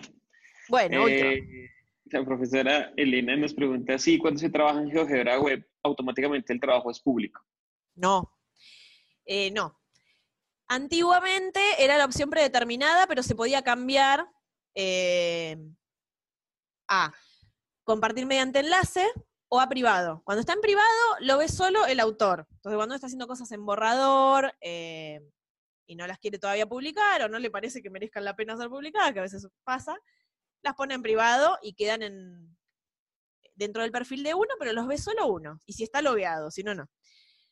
Eh, si lo pone compartir mediante enlace, eso posibilita que yo se lo mande a alguien, por ejemplo, quiero que lo usen solo mis alumnos, porque lo estoy probando, porque no me interesa compartirlo, cosa que no estaría muy bien porque uno está usando un software libre y está bueno cuando uno hace algo poderlo compartir. Pero pongámosle que por X causa uno no lo quiere compartir con todo el mundo, le pone compartir mediante enlace. Eh, y la última opción es que sea público, entonces ahí sí ya es encontrable, si uno pone una etiqueta que coincide con la que uno etiquetó el material, cualquier usuario lo puede encontrar y utilizar. Eso, entonces, antiguamente la opción por defecto, si uno no tocaba nada, era público. Y eso se modificó, porque lo, ocurría mucho esto. Hay gente que está haciendo un curso, le dicen hacer una actividad, resuelve esa actividad y la sube y queda pública. Y entonces no es algo reutilizable para otros. Entonces ahora la opción por defecto es compartir mediante enlace. Si uno quiere que sea público, lo tiene que etiquetar como público a propósito. Sí, pero además, Laura, que justamente hubo un cambio hace poquito en, GeoGebra, ahora además hay como ciertas restricciones respecto de la, si es público, si es eh, privado, compartido mediante enlace. Entonces ahora para que sea público hay que publicar el recurso. Claro, sí, sí. Entonces ahora hay un botón que a principio del año no existía, me acuerdo a finales del año pasado no existía, y es que cuando tú estás en un recurso, eh, ahora le tienes que dar en las opciones y poner publicar para que sea público. Entonces, como dice Laura, ya las opciones por defecto eh, es compartido mediante enlace eh, o queda privado, dependiendo si hiciste la copia del recurso de, otra persona o el tuyo y dependiendo de cuáles eran las, las, opciones de visibilidad de ese recurso. Pero ahora para que sea público hay que darle clic a, a esa opción para que publicarlo, así como si fuera un, no sé, un, libro, un recurso, se publica. Entonces, y de esa manera es la única que queda público. Ahora, tengo entendido que cuando ya lo publicas, ya no queda, no lo puedes volver a cambiar a compartido mediante enlace ni privado. Ah, no lo sabía eso. Sí. No sé si quieres hacer una prueba en vivo. Vale, vamos a probar. Vamos a probar, para que Elena no quede con, dudas. con la duda. A ver, voy a, uno de los míos voy a buscar porque con el de Viviana no me va a dejar cambiarle la privacidad. Este, por ejemplo, es público. Entonces, si yo voy a detalles. Aquí en detalles es donde uno tiene todos los datos, los metadatos del, objeto, del recurso que subió, cuánta gente lo vio, si es una actividad, un libro, en qué idioma está, las etiquetas, etc. Y eh, aquí uno puede, creo que era en configuración de acceso, si la memoria no me falla. Vamos con... Ah, pero justo este no es público, está compartido mediante la pero ya que está lo voy a publicar. Vamos a publicarlo esto. ¿No me deja? Sí, claro, no. Lo que justamente eso, era eso es lo que se hacía antes eh, por defecto, pero ahora, entonces, mira, no sé si me, te, puedo ir guiando, es como para que. Sí, yo también. te recomiendo que le hagas una copia mejor al libro o a este recurso. ¿A este solo? Sí, solo a ese y ya para que después... Aquí, hacer una copia. Entonces vamos a hacer una copia y ahí están justamente las opciones, hasta abajo en la actividad, dice compartir mediante enlace. Claro, no, me deja cambiarlo. Ni público ni privado. Y si se fijan ahora aparece ese mensajito. Para configurar la visibilidad en público, tienes que guardar la actividad o el libro y luego publicarlo. Y además te dice, tenga en cuenta que los recursos no pueden tener mayor visibilidad que sus copias. Es decir, si tú copiaste un recurso que era privado, no lo puedes poner ni compartido mediante enlace ni público. Bien eso, de verdad, hace como, no sé, dos meses que está esta actualización. Entonces... Nuevito, Ajá, creo que ya lo guardaste, ¿cierto? Sí, pero este no me entonces no, porque este es compartir mediante enlace la copia, entonces este no me lo va a dejar poner público. Creo, a ver, hagamos la prueba. Pero hay que ir a, por ejemplo, a tu perfil. Ya, tengo, voy a empezar a cerrar cosas porque ya estoy perdido. voy a mi perfil. Entonces ahí el, último recurso va a ser el que acabas de copiar. Perfecto. Copia de autoevaluación. Aquí entonces vengo a los tres puntitos. Y aparece. publish. Mira qué nuevo que será que no está traducido todavía. Sí, hay que traducirlo ahí. Entonces, esa opción, claro, y ahí está justamente la advertencia. Esa opción no existía hasta hace algunos meses. Entonces, a eso se refiere Laura con el, el cambio de que ya no es por defecto la opción, ya no es pública la opción por defecto, sino que ahora es compartido mediante enlace, pero además, si tú quieres hacer un recurso público, entonces lo estás publicando. Y esa acción quiere decir que si haces público algo, luego no lo puedes cambiar a compartido mediante enlace. Cosa que antes sí se podía hacer. Ahora ya no. ¿Ya?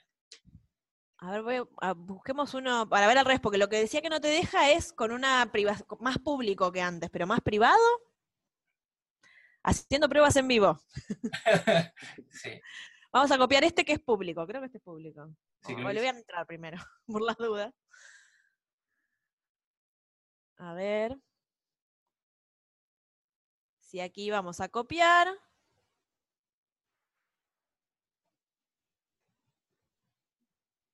Me deja privado y me deja compartir mediante enlace.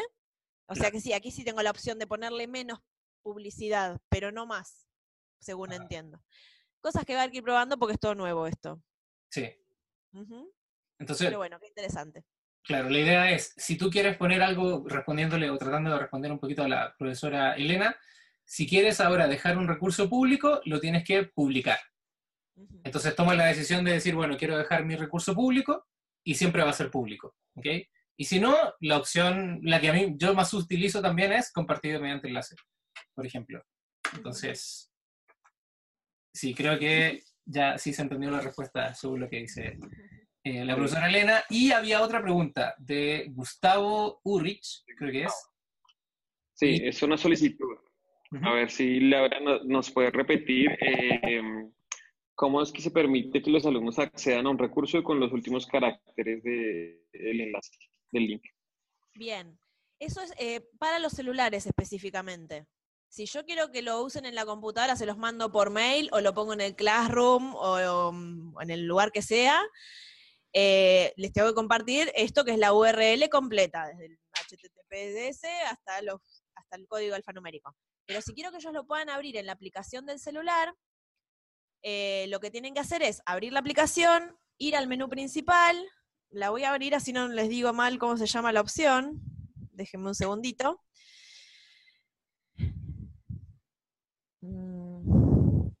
Acá estoy abriendo la graficadora. En el menú que tiene, está arriba a la izquierda de la pantalla y son tres rayitas horizontales. Tengo la segunda opción es abrir. Entonces, haciendo clic en abrir, aparece la opción buscar materiales GeoGebra. Yo lo podría buscar por, por nombre, por ejemplo, pero me puede, si yo pongo, por ejemplo, integrales dobles, me van a aparecer 1500 recursos que tal vez no es el que mi profe me quería compartir. Ahora, si el profe, en vez de darme el nombre del recurso, me ofrece estos últimos, no sé si se ve donde pinté, Sí, sí, ¿sí? siempre las, las URLs son de la forma http barra barra geogebra.org barra m de material barra y tengo un código alfanumérico, que creo que son siempre ocho, dig- eh, ocho caracteres. Eh, si el alumno pone en ese lugar donde dice buscar materiales esos ocho caracteres, respetando las mayúsculas y las minúsculas, directamente la aplicación me trae ese material, el que está alojado en esa URL. Entonces es muy sencillo. Así llegas a clase y decís, bueno, chicos, abran todos el celular y pongan este código, y todos trabajan con eso. Bueno. Bueno, profe, eh, pues por mi parte muchas gracias eh, por la participación y le doy paso a Sergio para que haga el cierre de la conferencia. Muchísimas gracias por las preguntas y por las respuestas. Por la Muchas gracias a todos por la atención y por todas las preguntas. Sí, sí, gracias, gracias William por la, la moderación. Y a Laura, yo tenía una pregunta más. eh, no Bueno, la puedo hacer, que tiene, está relacionada con una pregunta que hizo un colega, no recuerdo su nombre, pero que preguntaba eh, que si, no sé, nosotros cam- eh, cambia el rol del profe o algo así con esto de las tecnologías. Claro, yo también estoy de acuerdo que pues siempre se modifican con, con cualquier tecnología o con cualquier metodología o. digamos, nueva, pero sobre todo quería preguntarte a ti cómo había cambiado o se había modificado tu rol como docente. Ah, qué- ¿Por qué esa pregunta tan? Porque lo más probable es que sí haya existido un cambio. Por ejemplo, nos mostraste Pero que sí. utilizas eh, un montón de recursos GeoGebra que al principio quizá era solo el software, por ejemplo, cuando no existían ni las actividades ni los libros GeoGebra, pero ahora que existen estas, como tú le llamaste, herramientas de autor, entonces eso también, yo, yo lo noté así, ahí tú me dirás si estoy equivocado o no, pero quizá te facilitó un poco la gestión de tus materiales como docente. Totalmente. Sí, sí, sí. Entonces, no sé si nos podrías contar un poquito más de eso al respecto. Sí, en realidad cuando yo empecé acá en la Facultad de Ingeniería como ayudante alumna en el 2004, y pues sí, GeoGebra ya existía, pero no estaba tan extendido, ni lo conocíamos, así que lápiz y papel, y usábamos un programa de pago que no voy a nombrar por las dudas, para no hacer propaganda, eh, que aparte no teníamos copias, no sé si debería estar diciendo esto. Lo- lo No, usábamos- no, no no muy transparentemente. Entonces, eh, y que lo que tenía es que era muy difícil de usar. O sea, yo siempre fui muy amiga de las tecnologías digitales, soy una tecnofílica en, en re- en rehabilitación permanente, pues me gusta mucho. y sé que no solucionan todos los problemas de la enseñanza, pero a mí me gustan mucho. Entonces yo lo usaba y me parecía que a los alumnos les servía, pero ellos no lo adoptaban ese software porque no, lo tenían, le tenían que aprender a hablar en su lenguaje, porque era con código, había que escribirle. Y entonces, pese a que, a que me parecía sumamente importante que ellos hagan esas actividades, en general se las hacía yo, agarraba la computadora y les mostraba y ellos decían, ah, sí, claro, la gráfica del campo vectorial. Em, y con GeoGebra sí cambió mucho. Todavía estoy buscándole la vuelta para lograr que sean más los alumnos que se lo puedan apropiar como herramienta, porque siempre está esa, oh, pero tengo que aprender además de derivadas integrales, tengo que aprender a usar un programa. Eh, entonces siempre estamos buscando la vuelta de cómo podemos lograr que ellos vean que es fácil. Esto de los recursos a mí me ha servido mucho para eso, para decir, bueno, que no empiecen con la hoja vacía y diciendo a ver a dónde hago clic, que empiecen con un material diseñado y, que puedan ir viendo que no es tan complicado y que los iconos son bastante claros en cuanto a para qué sirven, ¿no? El dibujito del icono me da muchas pistas de para qué sirve esa herramienta. Eh, y de a poquito entonces se van haciendo más amigos. Cosa que con el otro software que usábamos antes no lo lográbamos, ¿no? al menos mientras estuve yo no, nunca se logró. Eh, y si me preguntás cómo cambió mi rol, yo tengo, hoy han pasado muchos años desde que trabajamos con GeoGebra y no me imagino entrar a un aula sin tener esa herramienta. Eh, digo, no sé si podría ser profe si no la tuviera, pero tal vez porque ya la tengo tan interiorizada que es como parte de uno. Y cuando vas, por ejemplo, me, gustó mucho cuando mencionaste esto de que ahora que vas haciendo, dando tus cursos, se te ocurre alguna idea y creas un, recurso, por ejemplo. Y eso luego los vas integrando en algún libro. Supongo que semestre a semestre, semestre a semestre, perdón, vas dando alguna asignatura como repetida, si diste álgebra y vas a álgebra de no, y vas teniendo como tu acervo de materiales. Sí, sí, sí. Em, de hecho, en mi perfil hay cuatro libros básicos que se llaman Cálculo Diferencial 1, Cálculo Diferencial 2, Cálculo Integral 1 y Cálculo Integral 2, que son los que uso en mis materias. Y si, como dices tú, es, eh, estoy todos los años se me ocurre algo nuevo y lo incorporo, o mejoro otro y por ahí dejo las dos versiones. Em, pero sí, es, es, una cosa dinámica que todos los años la cambia. De hecho, cuando les mencioné lo de las directrices de diseño, si ustedes revisan mi perfil, van a ver que no todos mis materiales los cumplen, porque yo empecé a diseñar hace un montón de años y no conocía esas directrices. Entonces, algunos recursos sí los fui mejorando porque los sigo usando y, los voy adecuando a esas directrices, y otros que son más viejos, no, no están adecuados. Así que no es que sea una persona contradictoria, sino que fui aprendiendo, que no es lo mismo. Es de sabios cambiar. pues muy bien. Pues, eh, pues, nada, no me queda más que darte las gracias, Laura. Eh, de verdad, una ponencia muy bonita, sobre todo en términos técnicos, o sea, porque hay cosas muy, muy, muy impresionantes que mostraste para hacer, esto de los campos vectoriales, pues, hubiese sido una gran herramienta cuando yo estuve en la universidad estudiando eso. Eh, lo mismo. y además, pues esto que, te pregunté al último, pues algo que, que a mí me, también me, me, causó mucho impacto de tu rol docente, cómo había cambiado, cómo lo estás incorporando eh, y cómo no es una imposición, sino que es porque te gusta y lo haces en la medida que tú quieres. O sea, tú eres la que decide que y que no. Y lo otro que me gusta es que GeoGebra, justamente, eh, en general, la comunidad GeoGebra, pensamos en hacerle las cosas lo más sencillas a los profesores. Entonces, eh, justamente todos estos recursos de el, las actividades, los libros GeoGebra, los grupos GeoGebra, por ejemplo, claro, están pensados para, que, eh, para ayudar al profesor. Entonces, esto de ir recopilando los materiales semestre a semestre o año a año, pues está fantástico y pues con tu ejemplo queda mucho más claro. Así que eh, aquí José acaba de preguntar, aprovechando el tiempo, ¿cuánto tiempo le dedicas a crear aplicaciones? Pregunta. pues sí, pues más de 24 horas no creo. no, no. Depende, depende. no, creo materiales todos los días, por supuesto. Cuando se me ocurre hacer alguna idea loca, depende el nivel de locura. Me lleva un ratito o me lleva varias horas o varios días que lo reabro y lo modifico y lo reabro y lo modifico. El último que les mostré de describir eh, regiones, ya les digo, lo hice en el marco de un curso de posgrado que era de diseño de objeto de aprendizaje y lo quería probar y me quería sacar una buena nota. Entonces le dediqué mucho esfuerzo a ese. Eh, me llevó varios días pensarlo, diseñarlo, etc. Y otros un ratito me ha llevado. Por eso depende de la complejidad, eh, depende de si me basé en otro.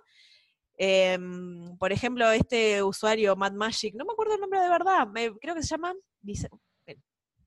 Ese profe tiene cosas muy interesantes y, y, se ve que también hace cosas de cálculo, porque tiene muchas. Y por ejemplo, había una cosa que no me salía y él me la compartió y yo la copié, no sé si la sigo teniendo acá. Ah, no, pues esa nunca la abrí. Eh, para definir sólidos con tres desigualdades, vieron que, les mostré para decir X entre quiénes y entre quiénes, él tenía con Z entre quiénes también. Y, mm, y bueno, como a mí no me salía, él me lo ofreció, yo lo copié, era antes de que esté esta opción de copiar que aparecían los dos nombres, así que lo copié y en el texto escribí yo, esto está basado en fulanito de tal y puse el link. Em, y entonces ahí no, no, le dediqué mucho porque solamente le agregué la parte que le faltaba para mi gusto. Pero eh, esa es la cuestión, depende de la cosa y las ganas que uno tenga. Y les puedo contar una anécdota que el otro día me estuvieron cargando, es una palabra muy argentina. completamente argentina, creo. Mm, ¿Cómo puedo decir? Me estuvieron haciendo burla, me estuvieron... estuvieron molestando, haciendo bromas. Me estuvieron molestando aquí mis compañeros del Instituto de La Plata porque estábamos buscando en, mi carpeta de GeoGebra eh, unos juegos para, para hacer para un taller y tenía cosas con fecha 29 de diciembre a las 5 de la tarde y yo estaba haciendo... o sea, vemos personas que tenemos un nivel de locura un poco... De tecnofilia. Y sé que no soy la única. Sí. No, pues ese Magic Mike sí me, tiene impresionado. No sé de dónde será él, de qué parte del mundo. Español. Sí, ah, bueno. Sí, sí. perfecto. Bueno, y eso es lo otro, que como Laura dice, no necesitas crear todo desde cero, que a nosotros los profesores de matemática nos pasa mucho eso, que empezamos a crear todos nuestros recursos, todos nuestros apuntes desde cero. Con la comunidad GeoGebra, por ejemplo, el repositorio que tiene que mostró Laura, eh, te ayuda a no empezar desde cero. Puedes ir buscando recursos, puedes ir buscando por, por tema, funciones, eh, cálculo diferencial, qué sé yo, y ya si los quieres usar, los puedes copiar, ya va a aparecer el nombre de la persona, todos van a ser autores, se reconoce el derecho de autor, ¿cierto? pero también te pueden inspirar a hacer cosas. Entonces tú puedes descargar un, puedes copiar un recurso, lo puedes adaptar a tus necesidades y ya lo utilizas. Entonces no tienes por qué empezar de cero. Y por ejemplo en YouTube hay un montón de tutoriales de, enseñando a hacer cosas con GeoGebra. O sea, yo no sé si le estamos dando de comer a YouTube con GeoGebra, pero eh, hay un montón, un montón, un montón de videotutoriales, así que también los invito a, a, a, que puedan revisar. Entonces, bueno, creo que esas eran todas las preguntas para, para Laura. Y nuevamente, Laura, muchísimas gracias por tu ponencia, eh, por sobre todo muy bonita ponencia.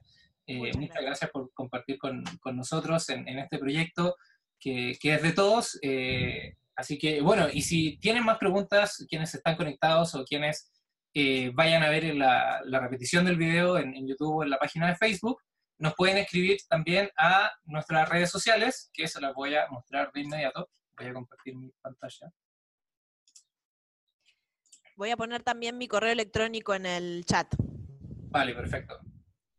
Entonces, eh, para todas las personas que están conectadas, nos pueden escribir a eh, nuestras redes sociales. Eh, de verdad, les tengo que dar muchas gracias porque desde la primera sesión hasta esta sesión han estado muy activas las redes sociales.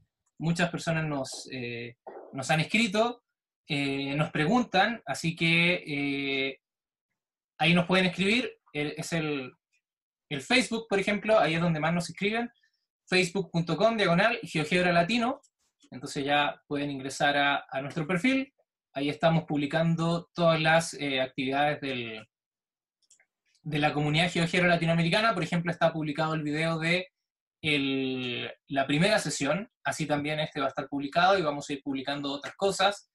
Eh, al igual está el, Twitter de la comunidad GeoGebra latinoamericana y nuestro correo. Y además empezamos a utilizar este hashtag, esta etiqueta, en todas las redes sociales para que puedan ir identificando todas las eh, publicaciones asociadas a este proyecto y otros de la comunidad GeoGebra latinoamericana. Entonces, por ejemplo, ahí también había visto que estaba conectada la profesora Norma Cotic, que no sé si seguirá conectada, que ella, ¿de qué instituto GeoGebra es, Laura? De Vicente López. De Vicente López, también de Argentina. Entonces, si quieren compartir alguna información sobre eh, GeoGebra, de algún evento, de algún recurso o algo que quieran hacer respecto de GeoGebra que tenga que ver con Latinoamérica o en la región, localmente en sus países, tenemos eh, colegas conectados desde Perú, Costa Rica, eh, Panamá, de un montón de lados Argentina, entonces también pueden compartir por ahí. Incluso había un profesor que decía, o bueno, un colega que decía que cómo puede ser miembro de la comunidad geogiera latinoamericana. Pues yo le invito a que nos escriba. Eh, estamos eh, buscando justamente a personas que tengan ganas de colaborar, que tengan ganas de, participar. Entonces, si nos escriben al, a nuestro Facebook, bueno, a cualquiera de esas instancias, creo que por Facebook estamos respondiendo más, más rápido, entonces cualquier duda, cualquier consulta, consulta, perdón, nos pueden escribir por ahí.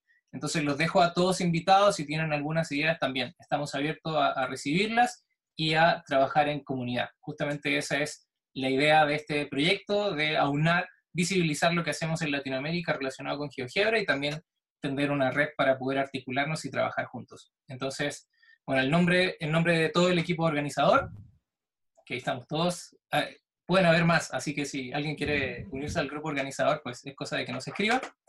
Y pues nada, de nuestra parte, eh, muchas gracias y eh, les comento que la próxima sesión, la sesión 3, va a ser en el próximo mes, estamos en abril, va a ser en mayo, la fecha está por decidir, ya se la estaremos comunicando por redes sociales y estará compartiendo la profesora eh, Clara de aquí de, de México, ella estará compartiendo su ponencia con nosotros. Así que, pues nada, muchísimas gracias, voy a dejar de compartir mi pantalla para despedirnos.